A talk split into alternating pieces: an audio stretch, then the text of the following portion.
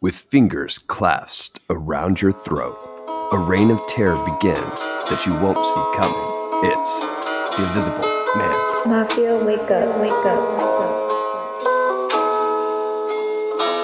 up. You have created a monster and it will destroy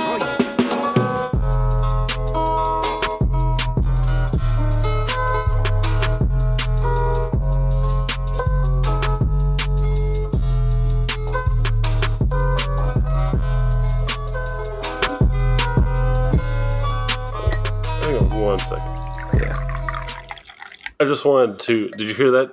I did. I just wanted you to hear a little bit of class coming over here. I've decided to up my game over here. Uh-huh. Maybe be a little more philosophical. Oh. As Shakespeare says. Oh, yeah. You let lost them me. Let them eat cake.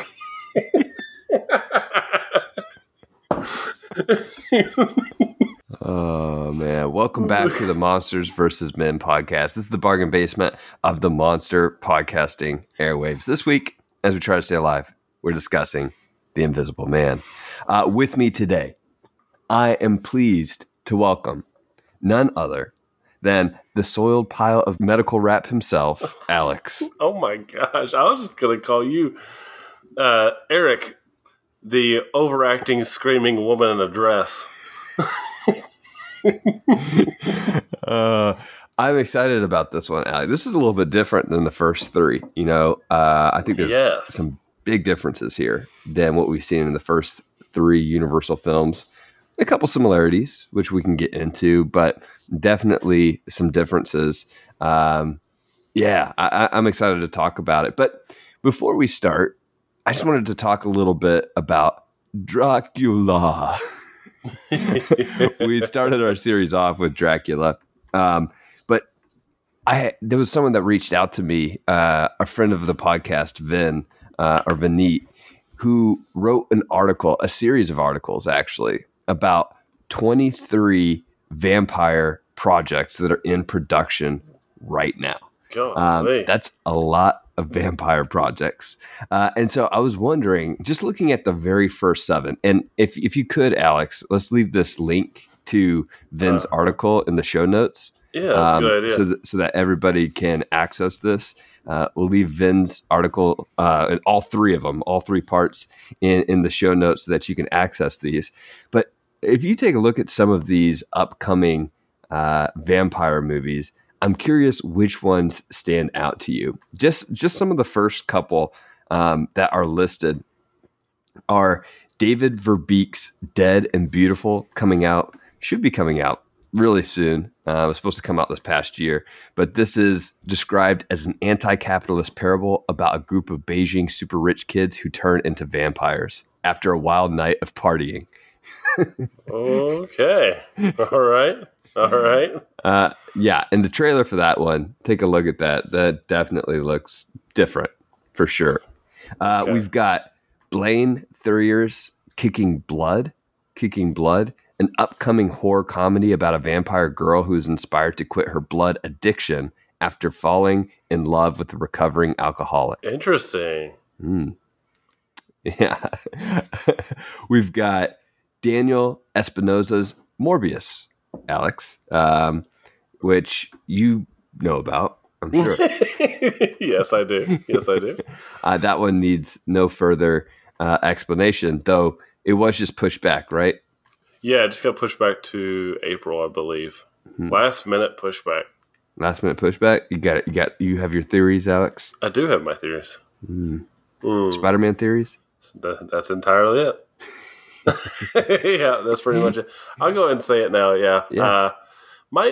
If I was a betting man, a lot of people think it might be because of COVID. I don't think that that's the case. I actually think that they knew that the Far From Home or No Way Home was going to be successful. I don't think they thought it was going to be this successful, and so that now that it is, I think that they are trying to do some last minute things to. Maybe include Spider-Man or lead to the inclusion of Spider-Man a bit more than they initially were intending to. I think that's viable, right? Yeah, I think it's very possible. Of the first three of vampire movies that I've mentioned here, though, Alex, I've got to say that one I'm looking forward to least. I don't know. I don't have high hopes for it.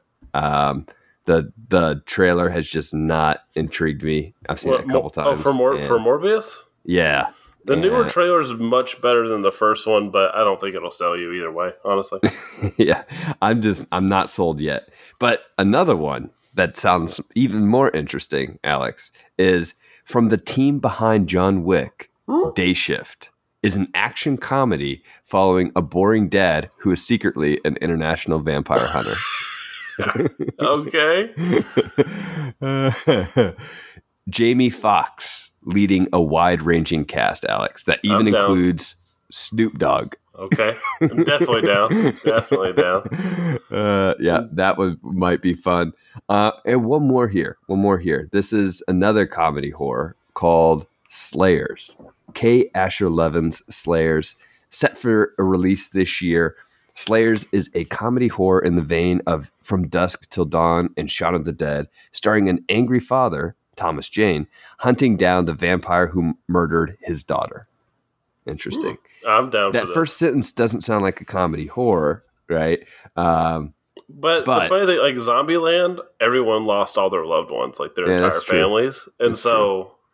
I agree with it doesn't sound like it, but it's very easy. Same thing with Love and Monsters, right? I'm not even going to indulge this. We've already got you and me both on our Q&A since this is a hot topic. We're going to leave it there to keep this show on the road.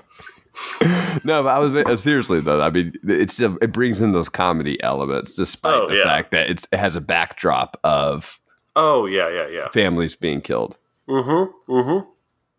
Very true. I mean, it's the apocalypse, right? It is. Okay. All right, and I will leave it there. But we need to include this link because some of these look awesome, and some of these I definitely want to cover in our show. Now that we're kind of opening the doors to all sorts of monsters, these are some movies that we definitely will have to cover, Alex. Oh boy! Wow, they're remaking Salem's Lot. Yep. But James Wan. That's a toss-up. It's a toss-up. Yeah.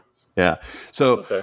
On Alex, we covered like 5 of these. There are 17 more or something crazy like that on in these 3 articles. I want to talk about these more in MVM Plus today. So we'll do that on MVM Plus. We'll kind of look at some of these, decide which ones we're the most excited for. There's some big ones in this list that we haven't talked about yet. So we'll talk about them over on MVM Plus at patreon.com/MVM pod. But I say we get into The Invisible Man. Yeah, I agree. One we didn't even cover though, Eric, I can't believe it. The new Renfield movie, but I don't know if that's coming out in 2022, so that's probably why. No, it's on the list. We just didn't get to it yet. So we'll talk about that over on MVM Plus. Yeah, I agree. Let's we'll cover that maybe a little bit more. I say we get into The Invisible Man though. Let's do it or not do it. Maybe you won't be able to tell. Yeah, you might not even be able to see us. That was the absolute worst. That was awful. So bad. Should we just go ahead and hang it up? Should we just speed it up? That was so bad. Like, there was no joke there. It was bad. That's all right. Let's move on. We'll just pretend it never happened. All right, we will. All 3 of our first Universal monster films have centered around big performances from their leads. Bela Lugosi as Dracula and Boris Karloff as Frankenstein's monster and Imhotep. So what do you make of Claude Rains as Dr. Jack Griffin?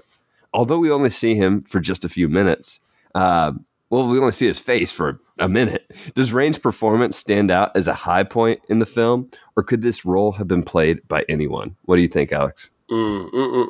So, Eric, yes. I have to say, Mr. Rain here definitely deserves to be praised for his performance. I think, with a few minor exceptions, and I do mean minor, he does a fantastic job.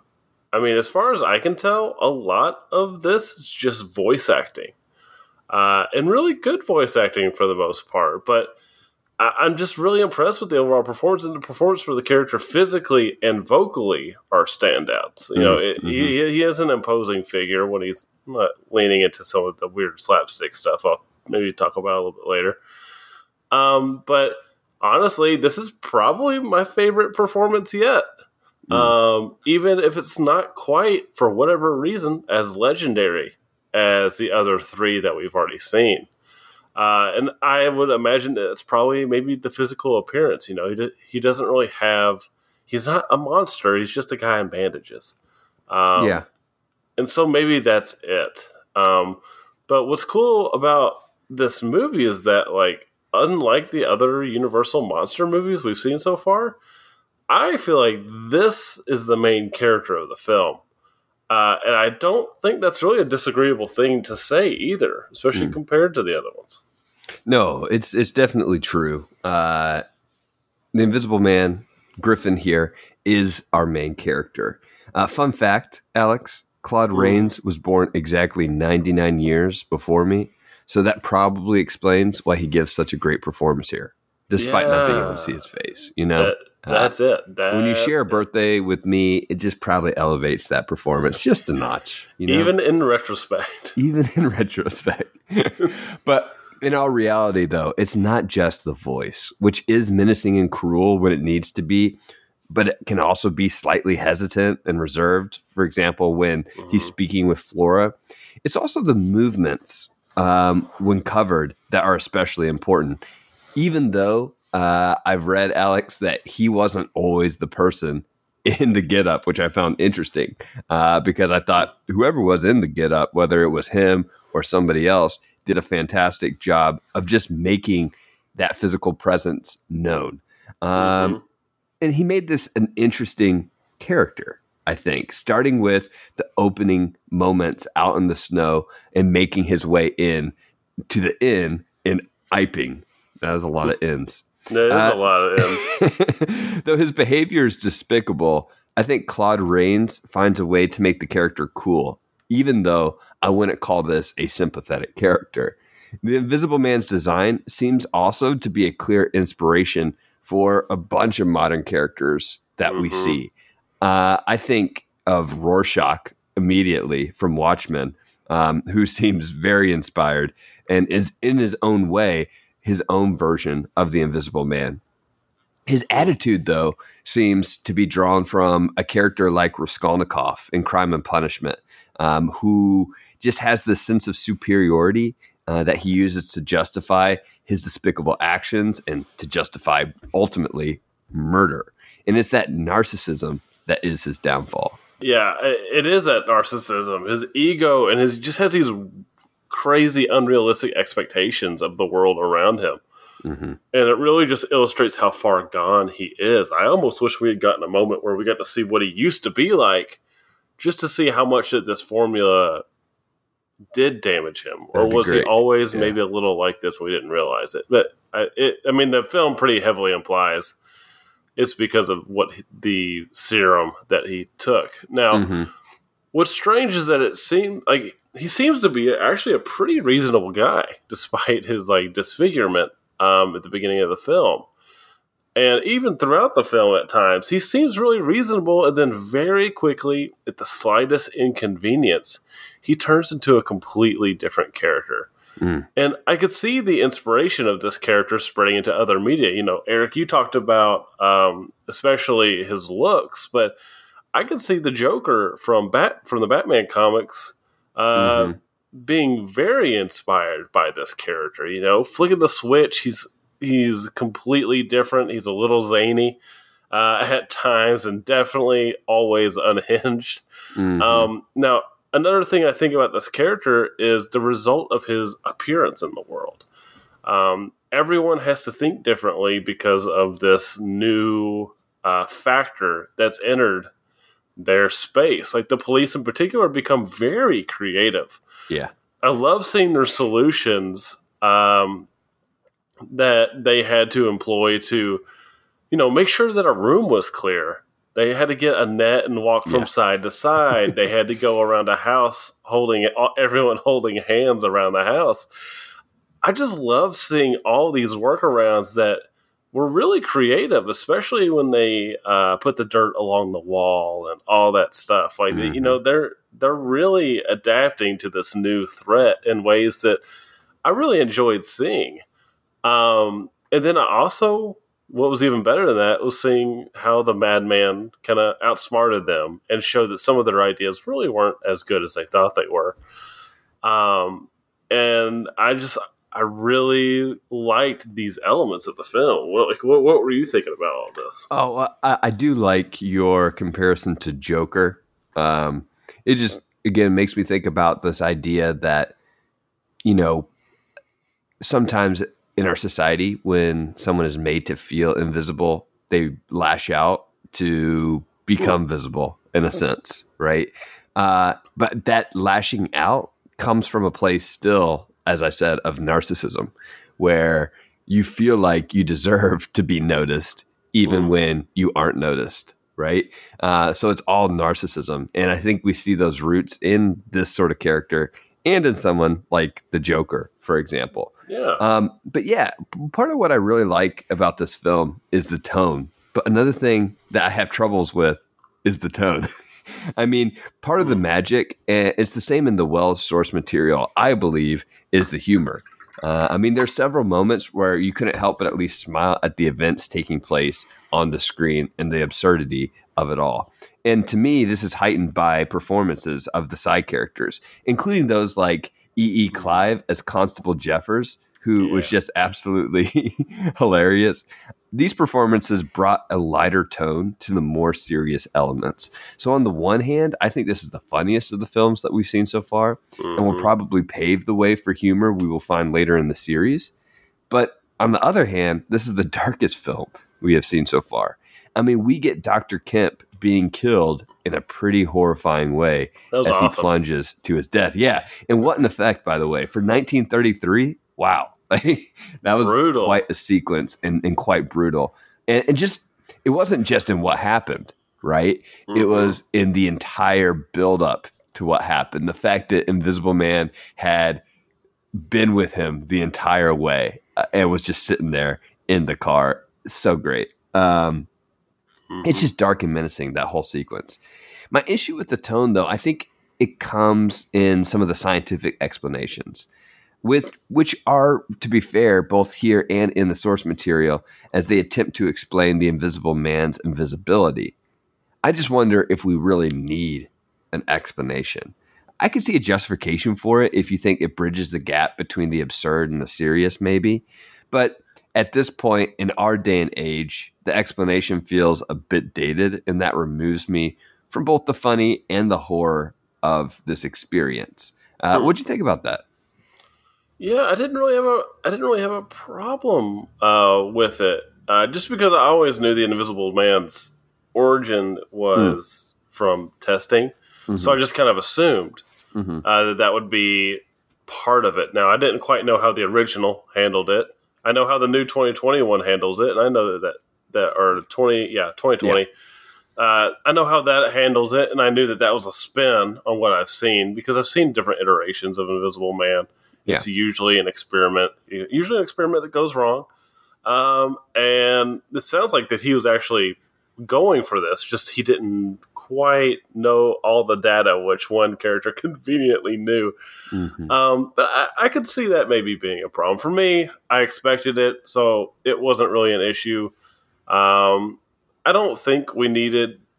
I think it would have been more interesting if he had gone mad from, kind of like you were saying, you know, not being seen, or, you know, was drunk with power. Yeah. Because he's given so much freedom. I think that could have been more interesting than the chemicals being the thing that drove him mad. But maybe that's my issue, right? I'm like, I don't know if we need that because we don't need this explanation for why he's gone mad. Like, it's more interesting if we just can make our own sort of conclusions about why he's gone mad, because there could be several reasons for it. Because while it may seem great at first, there's some real issues to being an invisible man all the time, and it doesn't really go there, right? Because of these sorts of explanations. Yeah, for sure. And I'm with you about, I mean, really, pretty much everything you said there for the most part. I mean, and this brings to what I mentioned earlier about the performance being almost perfect on his end. There are some weird attempts at slapstick moments that really just don't work with the tone of the movie. I actually think some of the characters that are funnier, like the constable, I think you said he was. I thought he was actually humorous. I think he was actually kind of appropriate in the movie in a way. But then we get that grating, awful, like, I never want to see this actress ever again performance where all she does is scream. You're going to see her again, Alex. I don't ever want to see her again. I had nightmares last night about it and the night before. And it's all I can think about. You're going to see her again, just to let you know. I hope her acting is better next time. And it seemed like they were going for comedy in those moments, but it was a complete failure on their end. I just couldn't stand it. But I'll move on from that. But the good thing about that stuff that I didn't like is, for the most part, I completely forgot about it by the time the movie ended because it was so front-loaded. And the rest of the film is so interesting. Like, really, it's just the first act that I have problems with, which is kind of the opposite of the other films we've watched so far for this series. Like, holy cow, Eric, can you believe it? We actually got an ending. We did get an ending. What's interesting about your assessment, though, Alex, is that I actually think the first act of the film was the best. Like we've seen before. I do enjoy the lighter elements. I think they work rather well. I'm a fan of the slapstick. And I'm not a hater on the Una performance. Una O'Connor is her name. I'm not a hater on her. I think she is over the top, but I think that's exactly what they were going for in those moments. Like the moment when she's screaming and you can hear her in the background, it's grating. It's annoying, but it's annoying and grating on purpose. You're not meant to like her. You're meant to be a little bit annoyed with her, just as Griffin is annoyed with her. But I'm even more impressed beyond the slapstick. I'm even more impressed by the effects team that pulled off some of these stunts. And apparently, instead of a green screen, they used a black velvet suit and black velvet background and used a complex process to combine various shots together to create that invisibility effect. And I am with you with the end, Alex. I like the buildup and I like the conclusion. The final shot of the film is pretty great as well, when you consider the implications. Yes. Yeah. I'm glad you liked the ending. Yeah, for sure. I thought maybe you'd have gotten used to rushed endings that just end in the middle of like what feels like a scene. So I wouldn't have liked this ending because I'm just used to the rushed endings of the last. You just adapted. I've adapted. I've watched 3 movies now that have had rushed endings. And you changed. Like when you see color in movies now, you're like, what is this crap? Exactly. Well, hey, for our rotating segment today, Alex, I want to get into a couple pieces of listener feedback. We've gotten some listener feedback in from some of our earlier episodes, specifically the Dracula episode of our series. And I wanted to touch on some of these comments. First off, I just wanted to read Terry, a loyal listener, patron. I wanted to read his Letterboxd review. It's pretty short, of Dracula. And I want to see how much you agree with this review, Alex. You gave it 4 stars. He says, I really enjoyed this for the most part. The first half in particular was really strong. It got a bit slow for me once Dracula makes it to England, though. I was a bit confused on some of the plot points as well. However, the acting is phenomenal, and wow, the sets are great. There are so many great visuals in this. Yeah. I think he's right. You know, we only have one bad set in all the sets we have. That one with the wall particular is the one I can never like unsee. It's just so funny, you know. It kind of kills it with the rest of it. Yeah. And he's right. You know, a lot of the characters are great, and you and me, we think the same thing about that first half, or at least the first third of the movie is very interesting. Oh yeah, I mean, I think his review was exactly our thoughts, Alex. It was like, yep, that was a good summary of what we said on our episode. So yeah, Terry, we're right there with you. Our friend Michael Hamilton, Alex, you're gonna appreciate me pointing out your mistake again. No. He wanted to make sure that we told everybody that it is Bela Lugosi, Alex, and not Bela Lugosi. Yeah. Which, if you didn't see it either, Michael threw together a pretty fantastic Photoshop of Bela Lugosi that we put up on our Twitter account, which was fantastic. It's going to be hard for me not to say Lugosi because I picture that whenever I get ready to say his name now. Oh, and well, so it's like you keep on saying it, Alex, and I think we'll be A-okay with it. It'll be the Heisei era, the Heisei. Yeah, it's wait, which one is it again? Heisei. And then we got a couple other comments here, Alex. This one is from I Write Monsters. They said, "I laughed when you mentioned Van Helsing staying in the basement for no reason. He had a reason. ... In Dracula's cut, and now lost original theatrical ending. It originally ended." With Van Helsing turning to the viewer, saying if they wonder on their way home tonight whether vampires are real and that there are such things as vampires. Well, apparently, according to I Write Monsters, religious groups flipped their lid at that ending, so Universal trimmed that bit of the ending, and no one has seen it since. Wow. Interesting. That would have been better. Yeah. That would have been breaking the fourth wall a little bit there. Because doesn't it start with an announcement by him at the very beginning? Yeah, so I would have been okay. You know, that's fine. I would have been much more happy with that, even though it's nonsense in the context of the actual film. It would have been nonsense, but like I do like it how it would have bookended it. You know, it would have kind of played with it's a slight meta narrative in a sense, right? Yeah. That would have been interesting for sure. And then another friend of the show, Chris Deggle, who I love hearing his thoughts about things. He says he just listened to the Great Dracula episode of MVM Pod. Just a little recommendation if you want more Dracula. There's a Spanish version that was shot simultaneously with a different cast. The ending and moments like Renfield crawling to the maid make more sense in this version. That's nuts. Yeah, it is nuts. Now, I did know this. I knew that the Spanish version existed, and some people will tell you right now that the Spanish version is hands down the better film, despite the fact that Bela Lugosi's performance is the better one. The Spanish version is actually the better film. Wow.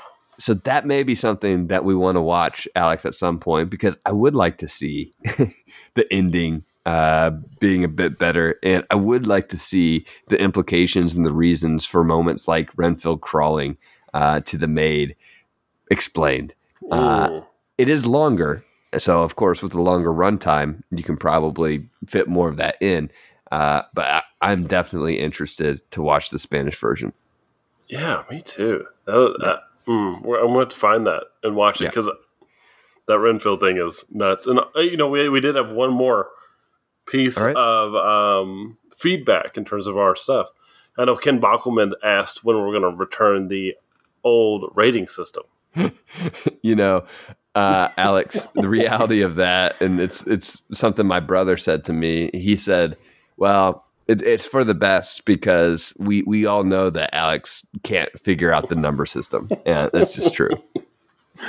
I know it. I just convert it in my head automatically, and I can't help it. I don't know why I convert it to 10. I just do. I can't help it.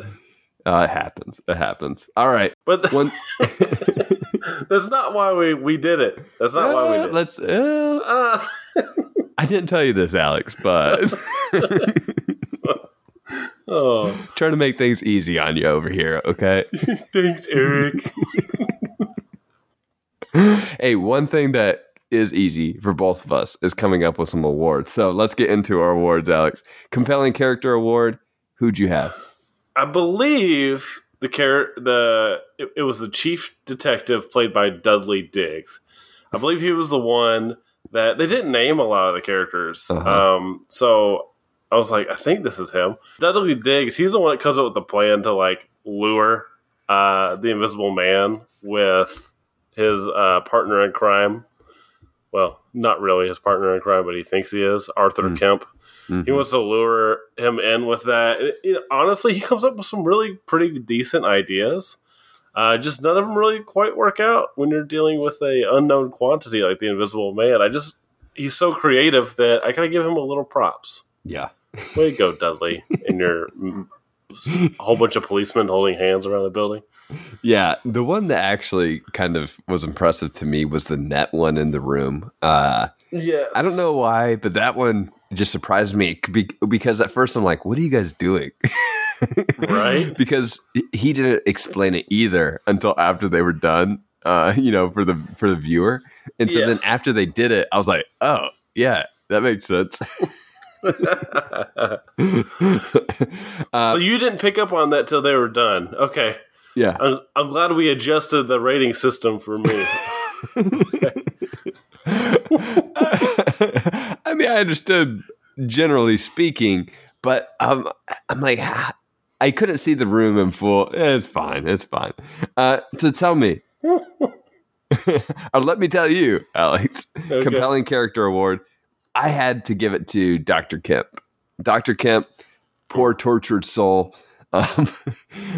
Wanted to help, honestly. I think wanted to help Griffin and ultimately becomes Griffin's greatest victim. He gives a great performance, first of all. One that is genuinely frightened of this Invisible Man and one that's driven to reach out to anybody that could potentially help. I feel bad for him because of the position that he's put in. And so beyond the Invisible Man, if I had to choose someone beyond him, my compelling character would be Dr. Kemp.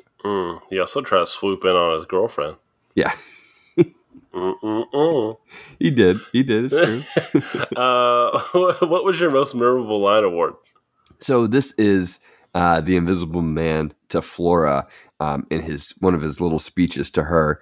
He says, "Even the moon's frightened of me, frightened to death. The whole world's frightened to death." I like this because I do think it touches upon kind of this idea of him being a symbol of that which is unknown, right? Everything's frightened of me. The moon's frightened of me. The whole world's frightened to death. What is the world frightened of? They're frightened of the thing that they cannot explain, the thing that they cannot see. I wish the film would have leaned into that aspect just a bit more because that is a fascinating aspect to me, at least. We don't need like long explanations about how this happened. I want to see the implications in the world around even more, why people are afraid. That would be cool to me. What about you? Yeah, mine was by the Invisible Man. He's talking to Dr. Kemp.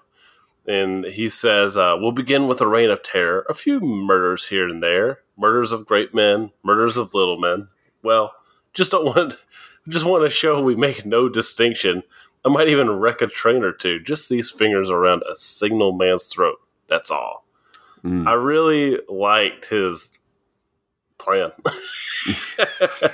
In terms of like, his whole idea was to throw everything into complete chaos by not discriminating in who he kills, and just very strategic. I don't think it would have worked out the way he wanted it to, but I just thought like his whole plan was like, oh, that's not like completely ridiculous, Yep. Because after he said great men, I was like, oh, he's just going to go after like big hitters, but then he said little men, which means you throw everyone into chaos. It's interesting. A little bit of Thanos there. Thanos, sorry. Thanos. The most relatable character in all of the MCU. Yeah, a little bit of Joker there as well, as you mentioned before. I like that, Alex. Yes. What about your Can't Believe That Acting Award? I'm going to give it to Claude. I have to give it to Claude Rains as the Invisible Man. I mean, I gave him props at the beginning for being my favorite performance of the monsters yet, and that's saying something. That is. Because the others are pretty great. But I just found him much more, I don't even want to say interesting necessarily, but he really captivated me even more so than the others. Which I just I'm just so impressed by it. And most of it's voice acting. Again, it's not something that's easy. No. And so the fact that he was really able to do that while voice acting and sell me on it, you know, yes, he stumbled a little bit, but I got to give him the props. Like, he really sells the craziness and the... Also, when he's normal, like you said, he just kind of sells these two different almost personalities that he has. Mm-hmm. Yeah, apparently Claude Rains in his initial screen test was also just pretty terrible. This was his second film. He had a small part in another film, so this was his first major film. He was a stage actor and a very talented stage actor, but he didn't quite know how to adapt to the screen until he was given by the director, James Whale, was given a couple different films to kind of study and to kind of figure out how to play this role. He studied these films and then knocked it out of the park. So I'm with you. Claude Rains is awesome, but my Can't Believe That Acting Award goes to Una O'Connor, your favorite, as Mrs. Hall, Alex. I mean, when we talk about Can't Believe That Acting, we're talking about someone that we will remember. And I think you already are going to remember the annoying and exaggerated Mrs. Hall performance. I started blocking it out, and then you've resurfaced my trauma. You know, H.G. Wells, who had to give approval for the script, also... loved her performance as well, saying it was a standout. It definitely was a standout. Wow, Alex, you just made me hate H.G. Wells. That's impressive.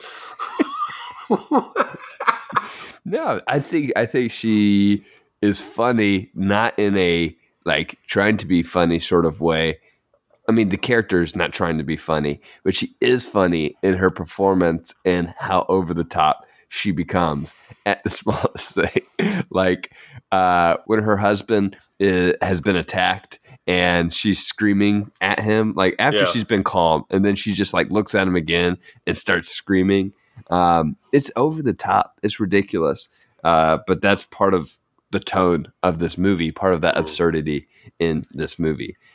So I liked Una O'Connor for her annoying and exaggerated character. Oof. Okay. What about your "Oh, that's a good shot" award? There are a lot of great effects in this film that I could have given this to potentially, but there's a shot at the beginning when Griffin is framed right in the middle of the shot, and he looks out of the window when he gets to his room at the end for the first time. He pulls the curtains across. It was just this frame where we see his full body there looking out the window, and it's so isolating and lonely feeling. I just really liked it in the way that was done. It's a calm shot compared to some of the chaos that we get in the rest of this movie. So that one definitely stood out to me. But what about you? Mine's another one with the Invisible Man or Jack Griffin, where it's actually the first time we see him when he walks through that front door, and we get that low shot of him that's pretty close up, and the lighting on it's perfect. He's immediately intimidating. Even with that big fake nose that he's got. Yeah. And I just love the lighting in that frame. It's awesome. Oh, yeah. No, that one stood out to me, too. I was like, can I really choose the very first shot? You definitely can. You definitely can. Or the very first. Well, those are some long shots of him in the snow there, but like the very first close-up of him as a character. Pretty awesome. What about unique awards, Alex? Did you have a unique award this week? Yeah, this award goes to the Invisible Man for Most Tasteful Streaker Award. This man did a lot of run around naked. I mean, he was flopping everywhere, and no one really got offended by it. So good for him. Yeah, there are some pretty subtle jokes about it in the novel and in this one, right? There are some pretty subtle jokes about it. My unique award, Alex, is an award I could have probably given out any of the last 3 weeks. And it's the most out of context line for 2022. Ooh. And it's the first spoken line of the movie, Alex. And it's, did you hear about Mrs. Mason's little Willie? That's it. I love it. Now, were they talking about the Invisible Man, or I don't know. I don't know. That's awesome. All right, Alex. Final thoughts and tiered rating. Where does this fall in our tier system? Is it Godzilla, Gamera, or Gabara? Yeah, so I'm pretty high on this one, I gotta say. Even though I do have some problems with the character that you liked for some ungodly reason, Una O'Connor's Mrs. Hall, she grated on me in a not funny way. But other than that, and a few slapstick moments with the Invisible Man, this really hit all the marks for me. Like, we finally got an ending. I was very surprised at all the focus on the Invisible Man. I was surprised by how often the effects were used, how playful they were, and how impressive they were. Just the pure creativity of this. And I'm really happy with this one. And even though, for whatever reason, this character is not as legendary as the last three that we've seen, I gotta give him props. And this is going to be my first, for sure, Godzilla tier movie. That's awesome. I'm glad you liked it that much. I liked it a whole lot too, and I'm borderline right now. I'll tell you, I like the absurd moments. I like the blend of the horror and the comedy. A couple things didn't quite click into place for me, because I don't think that the Invisible Man is as sympathetic a character as he could be. I liked your idea. I didn't think of this idea, but I liked your idea of showing maybe a flashback to when he wasn't invisible, and he was a better person as well. Mm-hmm. Because that definitely, kind of like the Mummy last week, that definitely could have helped him out. Yes. Right? It could have helped out his sympathy. We could have felt something more for him if we saw that flashback. I also think this idea of descending into madness because of a scientific experiment is something we're going to see again for sure, Alex. But it's nothing that's super original, right? We saw this in Frankenstein. So it's not like a super original idea. And I don't think, though, so I'm not as concerned about the idea, but I'm more concerned about the implications and the exposition surrounding that idea. That's why another reason I just am not a fan of giving us a drawn-out explanation as for how he becomes invisible. We can say an experiment gone wrong, and that's good enough, right? And it's turned him mad and insane. Even if you want to, if you don't even want to say that, we can just leave that open and let us draw our own conclusions.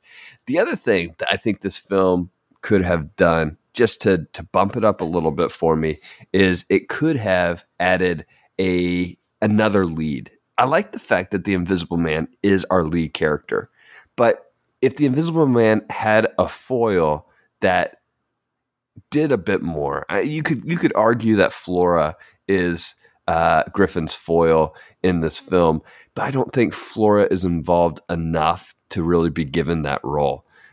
If we had a character that could push up against the Invisible Man and kind of be the hero of this film, that potentially could have helped as well, because of the fact that he's not sympathetic.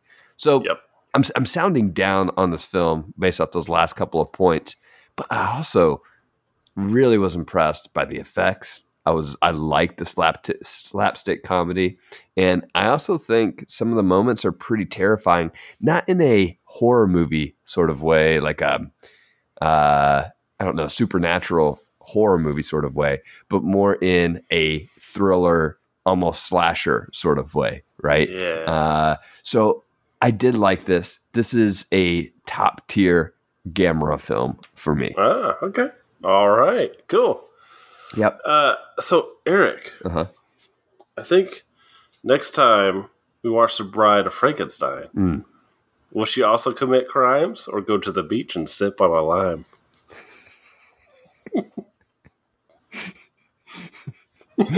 That would be an interesting movie, Alex, if we saw The Bride of Frankenstein on a beach. So mine is, will Frankenstein's bride hit its stride by leaving us teary-eyed, or will she make us terrified? Ooh, I can't wait for the next one. on MVM next week.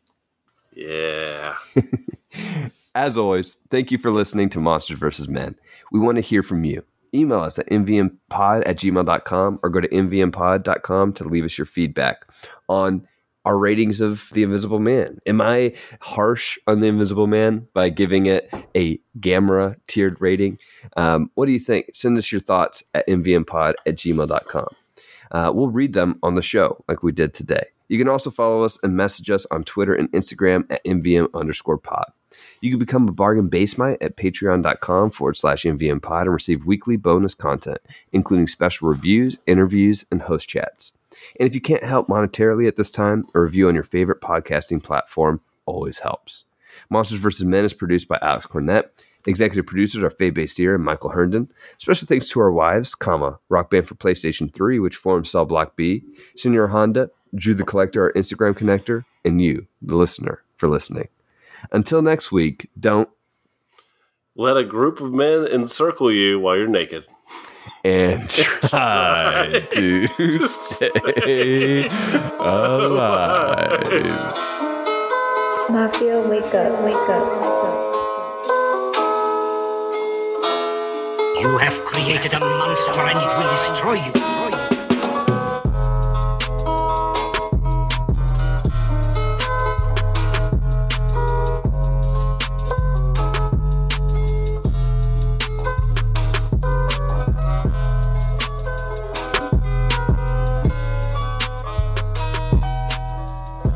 I love Chris Deggle. No joke. That was so bad. Like, there was no joke there.